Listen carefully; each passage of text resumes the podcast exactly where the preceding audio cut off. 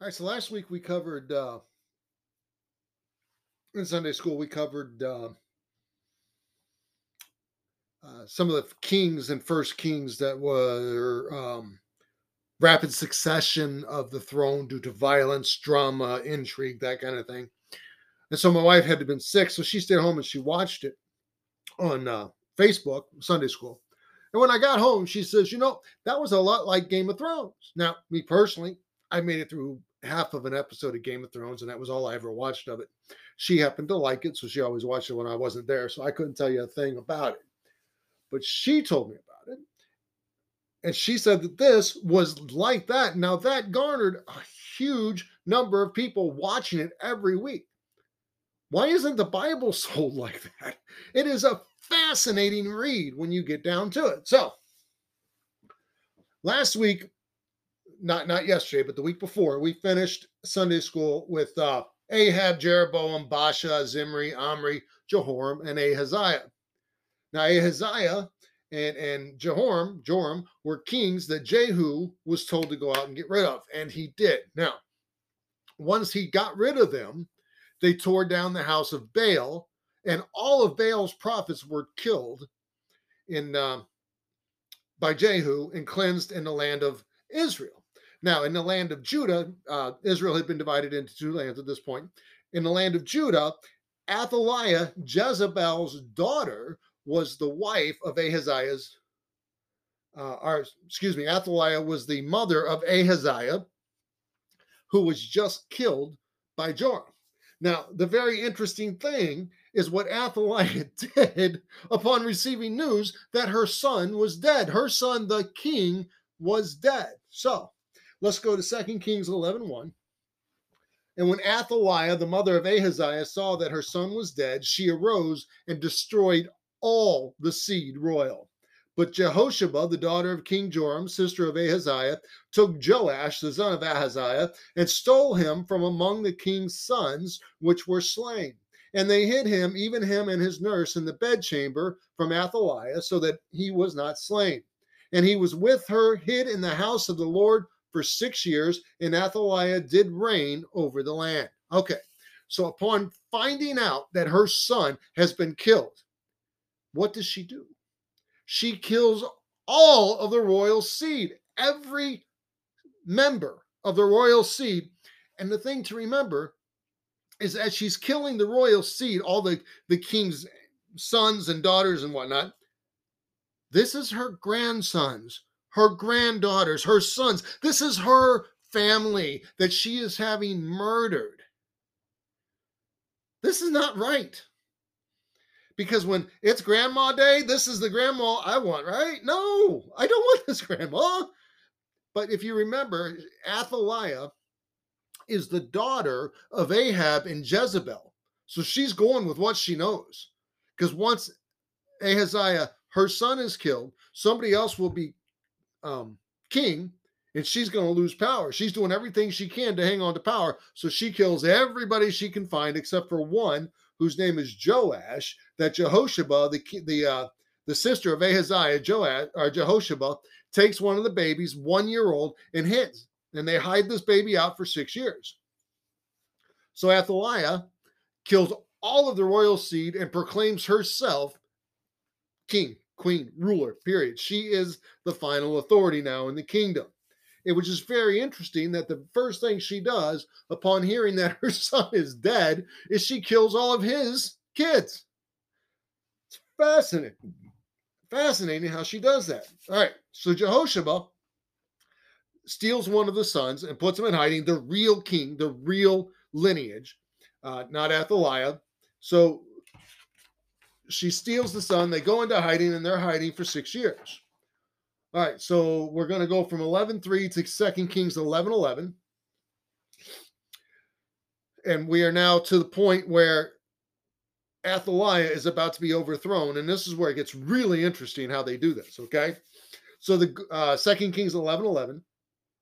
And the guard stood, every man with his weapons in his hand, round about the king from the right corner of the temple to the left corner of the temple, along by the altar and the temple. And he brought forth the king's son and put the crown upon him and gave him the testimony. And they made him king and anointed him. And they clapped their hands and said, God save the king. And when Athaliah heard the noise of the guard and of the people, she came to the people into the temple of the Lord. Now you might ask, what makes this so fascinating? Okay, they are now getting ready to set up the uh, the rightful king Joash in place, and the person who's getting ready to do this, who, who's got the, the the the guards in place, who's got everybody in the temple, and the the, the real king surrounded and protected by everybody. The person orchestrating all of this is the high priest of God. The high priest of God is the one orchestrating this overthrow of the current ruler. We have not heard a whole lot of priests in this time. Jehu was anointed some 10 years ago. Uh, there was no real prophet activity between then and now. Athaliah has reigned wickedly for six years. So where was the priest and what were they doing all this time? All right. So Second Kings 11, 14, Athaliah has walked in and she's seeing what's going on. And it says, And when she looked, behold, the king stood by a pillar, seven years old, as the manner was, and the princes and the trumpeters by the king, and all the people of the land rejoiced and blew with trumpets. And Athaliah rent her clothes and cried, Treason, treason. But Jehoiada the priest commanded the captains of the hundreds, the officers of the host, and said unto them, Have her forth without the ranges, and him that followeth her kill with the sword. For the priest had said, Let her not be slain in the house of the Lord. And they laid hands on her, and she went by the way by the which the horses came into the king's house, and there she was slain. And Jehoiada made a covenant between the Lord and the king and the people that they should be the Lord's people, between the king also and the people. Now, so much is going on right here, right now. Okay. So Jehoiada, the high priest, has been orchestrating this um, overthrow. Now, here is one of the first things that jumps out at me is when she looked, the king stood by a healer, uh, by a pillar, as the manner was, and the princes and the trumpeters blew by the king, and all of the people of the land rejoiced and blew with trumpets. Athaliah has been reigning for six years. She is now in the process of being overthrown. All of the people of the land rejoiced. How wicked was this woman that all the people of the land rejoiced when she is being removed from office. That's just that's that's fascinating because we don't know what's going on. It doesn't give us all the full details, which sometimes I think we ought to be grateful for. But all the people of the land rejoiced that she is being replaced. That's a sad state of affairs when you were so out of touch that your people are happy you're going away. All right. So for six years, this, this king's been in hiding, and Jehoiada the priest has been raising this boy in the right way. They've been training him, they've been teaching him, they've been uh, instructing him on things to do. So for the last little bit, Jehoiada's been setting up the guards and he's been setting up the emissaries and getting the people ready. So he's been leading this whole rebellious uh, rebellion for like six years. I don't know how long, whether it's been the full six years, if it's only been three or four years, I don't know. But Jehoiada has been running this thing and he has been making it happen. Okay. So that's very interesting. Now, once the king is sworn in and all the people are, are, are, are rejoicing, Jehoiada says, Take her out. They take her out, the former queen, who up until 20 minutes ago was queen of the land. They take her out the way the animals go out, the way the animals come in this woman is so proud and they are walking her out past people out the way the animals go out. They don't put her in gold clothes. They don't put her in a carriage. They don't carry her out. They walk her out through the animal passage. And they take her out and they kill her because apparently this woman was very, very wicked. So then, once all of this is done, and Jehoiada takes her outside, or has her taken outside and slain because he's not going to spill blood in the house of the Lord. Jehoiada then makes a covenant between the Lord, the king, and the people. That is a chain of command right there. Lord God, people, our king, and people. That's the covenant. Now, for us, it's Lord God, Jesus, and us. There we go. That's the chain of command. But then, once he makes that covenant, he now makes another covenant between the king and the people to make sure both of them serve each other justly. This is fascinating stuff. He's setting everything up the right way. The last few changes of uh, power and kingship have not been this well done. In fact, they've usually been done in violence if you've been paying attention over the last couple of weeks. So, Athaliah, the self proclaimed ruler, is now dead, and Joash reigns in Israel. But he's not done. Jehoiada still has a whole lot more to do. So now we're going to go to this because this is interesting. Uh, 2 Kings 11 18. And all the people of the land went into the house of Baal and break it down. His altars and his images break they in pieces thoroughly, and slew Mattan, the priest of the Baal, the priest of Baal, before the altars, and the priest appointed officers over the house of the Lord. And he took the rulers over hundreds, and the captains, and the guards, and all the people of the land, and they brought down the king from the house of the Lord, and came by the way of the gate of the guards of the king's house, and he sat on the throne of the kings. All the people of the land rejoiced. The city was in quiet. They slew Athaliah with the sword beside the king's house. Seven years old was Jehoash when he began to reign. Okay.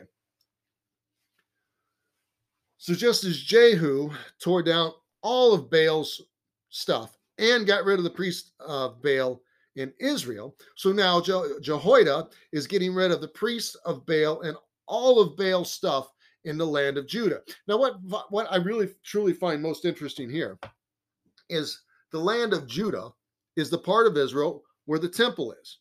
Okay? It's the part of Israel where God's stronghold is. Now, the interesting thing is that the temple is not some small little piece in the corner. The temple is a massive structure, majestic. And Baal just came in and took over this land where people went to worship God. I find that interesting. How did the Israelites who worship God and went to temple every day allow Baal to become the major religion in the land of Judah? I don't know. It's fascinating. It really is.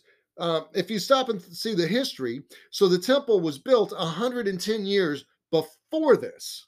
And in 110 years, the temple of God, which the temple dedication was a massive ceremony 110 years later 110 so that's what uh, five generations later baal is now the prominent deity. False deity but deity. It's fascinating. Anyway. All right so then we got this jehoash did that which was right in the eyes in the sight of the lord all his days wherein jehoiada the priest instructed him so Joash listened to instructors. He did everything that was right in the eyes of the Lord all of his days. The priest did his job, made sure he was taught well. Okay. But, and this is a but, and it's a big but throughout all of the Bible in the Old Testament.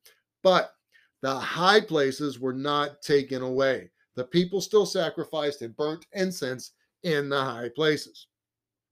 Now, I find this interesting because the high places were never supposed to be. So God built the temple and he set the, the, temple worship up because this is where he's going to be. He's going to be in the temple and people are going to come to the temple to worship him. That is where they're supposed to go. That's where he is. That's where they're supposed to go. High places were built to burn incense and, and sacrifices so that they didn't have to go all the way to, to um, Judah because it was such a hard journey. It was very fatiguing journey. So it, you know, just like today when people can't get to church, it's the same thing. They didn't want to go to the, the temple. All right. God wanted everybody to go to the temple. People didn't want to go, so they short circuited the thing and they set up these high places. The problem with the high places is that the priests of God were not there conducting these ceremonies. So this is where the blasphemy and the idolatry started. Is in the high places. Almost always the high, the idolatry started in the high places because God wasn't there. The priests weren't there. So the teaching being done there was not God's teaching all the time. So Joash did all that was, was right in the sight of the Lord, except for taking down the high places. Okay, so that was half of yesterday's Sunday school. Oh, and the reason it's not on YouTube is we had a technical difficulty. So I'm, I'm redoing it today and I'm going to do it um, just like this. All right. So the other part of the Joash thing is a problem with the temple and he solves it but it's a, it's it's interesting to me so i'm going to go ahead and recount it with you because it's just very interesting first it shows that joash and jehoiada did things the right way they were smart and they cared about the things of god secondly it also teaches that bureaucracy can defeat itself by just being bureaucracy people don't you know you got the man in charge and then people under them and the people under him always go well, can I do this? Should I do this? I don't know what to do. Well, we'll wait for them to tell us. Well, in this case, it never got told. So uh, Jehoash said to the priest, all of the money that the dedicated things that is brought into the house of the Lord, even the money of everyone that passeth the account, the money that every man is set at, and all that money that cometh into any man's heart to bring into the house of the Lord, let the priests take it to them, every man of his acquaintance, and let them repair repair the breaches of the house wheresoever any breach shall be found. So the priest, if anybody brings them money for the house of the Lord, every penny is to be dedicated to rebuilding the temple that has fallen into disrepair because Ahab, Jezebel, and Athaliah all pushed Baal. So the house of the Lord has become uh, damaged, age worn, whatnot, and has been fixed. So now Jehoash wants to take all, or Joash wants to take all the money that comes in and put it to the fixing of the Lord's house. Okay. But it was so that in the three and twentieth year of King Jehoash, the priest had not repaired the breaches of the house. So 23 years this guy's been uh, king, 23 years since he laid the decree out to take all the money and repair the breaches. Nothing's been fixed. So then King Jehoash called for Jehoiada, the priest, and the other priests, and said unto them, Why repair ye not the breaches of the house? Now therefore receive no more money of your acquaintance, but deliver it for the breaches of the house. And the priests consented to receive no more money. All right. So they're not taking any more money now. They're going to count the money that they got and they're going to go fix the house. But Jehoiada the priest took a chest, bored a hole in the lid of it, and set it beside the altar on the right side as one cometh into the house of the Lord. And the priests that keep that kept the door put therein all the money that was brought into the house of the Lord. So all these little priests were told, bring your money here. Let's put it all together. We're going to put it in his chest where he just bored a hole in, and we're going to see what we got, and we're going to get to work. All right. And it was so when they saw that there was much money in the chest that the king's scribe and high priest came up and they put it up in bags and told the money that was found in the house of the Lord. So they were taking in this money and sitting on it.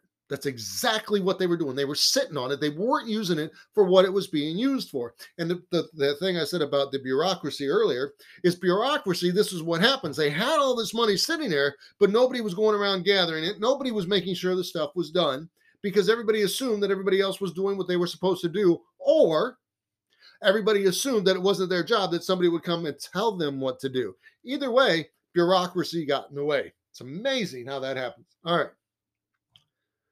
Um, so in 2 Kings 12 14, they gave money to the workmen and repaired therewith the house of the Lord. And this has always fascinated me. Moreover, they reckoned not with the men into whose hand they delivered the money to be bestowed on the workmen, for they dealt faithfully. They dealt faithfully. So guys were given money to make sure the work was done. The work was done. The workman's work was done because the guys they gave it to knew their job and they did their job faithfully. This was said again um, in the days of Josiah when they were rebuilding the temple then because of idolatry again. Uh, they they they did this, and the workmen were not required to give account of the money because they did their job faithfully. It's amazing. That's that that's a testimony right there. So anyway, this is just again fascinating stuff when you think about it. You got the priest who saved the king and then instructed the king and then set up the king and then set up a covenant between the king, God, and the people. Well, God, the king, and the people. And then he did a separate covenant between the king and the people. And then they cleared out all of Baal. And then they set instructions for things to be run right. Things weren't run right. So when they finally figured out things weren't going right, they went in and they fixed it. It's just amazing the tale of the the the the details of this life that they did and the way that they did it. And the difference between those who followed God and those who did not it's it's, it's amazing. Athaliah killed all of her grandsons except one so she could retain power. Jehoash did everything that he was taught that was right in the sight of the Lord and he reigned a long time. There was peace when he reigned when Athaliah reigned, all the people rejoiced when she was taken out. It's amazing that, that just the sheer um, differences and, and, and the characters involved here in in, in the in the, the the the way things are going for different people. The prophet of uh, uh, sorry, the queen who who worshipped Baal was hated by the people because of the atrocities that Baal required. The Lord God and his king were loved by the people because they did it right. They treated the people right because of the covenant that was set in place. It's amazing the, the, the reading that goes on in Second Kings. Anyway, so next week, what I want to do, uh, I'm doing this for Sunday school, so I'm just going to continue it here. Uh, what I'm uh, I'm going to do is I'm going to take. We see all the kings in place, right? Okay, so when when all of this was first set up, when God brought them out of Egypt, and He said, uh, you're going to be my people. I'm going to be your God. You will be holy, for I am holy, right? Yeah. Okay. So, how did we get to the point that they have a king? Then, how did we get to a point that we have bad kings? Well, we know with Solomon dedicating the temple and Jeroboam and the kingdom being split, Jeroboam and Rehoboam, and Jeroboam introducing idolatry. Uh, so, Jeroboam's name was wiped off the face of the earth, and Baasha. And so that idolatry was carried down. But how did we get to the point where God was their God and they were his people? But now all of a sudden we have a king. And would they still want a king if they had known what was going to happen? Well, next week we're going to get into they knew what was going to happen and when they got a king because God told them specifically what was going to happen. So I'm going to give you a little preface here, but then next week we're going to get into the full story because I mean God God God, God literally tells them tells them what's going to happen. So let's go to, now this is just a preface. This is not next week's show. Uh, So First Samuel 8 9. Now therefore, Samuel, God's talking to Samuel. Now therefore, hearken unto their voice, howbeit yet protest solemnly unto them, and show them the manner of the king that shall reign over them. So God's getting ready to tell them what's going to happen. So now, therefore, hearken unto their voice, howbeit yet protest solemnly unto them, and show them the manner of the king that shall reign over them. And Samuel told all the words of the Lord unto the people that asked of him a king. And he said, This will be the manner of the king that shall reign over you. He will take your sons and appoint them for himself for his chariots and to be his horsemen. And some shall run before his chariots, and he will appoint him captains over thousands and captains over fifties and will set them to ear his ground, and to reap his harvest, and to make his instruments of war and instruments of his chariots. And he will take your daughters to be confectionaries and to be cooks and to be bakers, and he will take your fields and your vineyards, your olive yards, even the best of them, and give them to his servants. And he will take the tenth of your seed and of your vineyards, and give to his officers and to his servants. And he will take your men servants and your maid servants and your goodliest young men and your asses, and put them to work and he will take the tenth of your sheep, and ye shall be his servants. And ye shall cry out in that day because of your king, which ye shall have chosen you, and the Lord will not hear you in that day. Do you see what's going on? God is telling him right here, right now, what's going to go on when they get a king. But the people's answer to Samuel, this is fascinating. Nevertheless, the people refused to obey the voice of Samuel and they said, Nay, but we will have a king over us, that we also may be like all the nations, and that our king may judge us and go out before us and fight our battles. It's amazing. Oh, yeah, God, we understand all that. We know what's going to happen. We still want a king. All right. So until next week, when we start up with the study of Samuel and Saul. All right.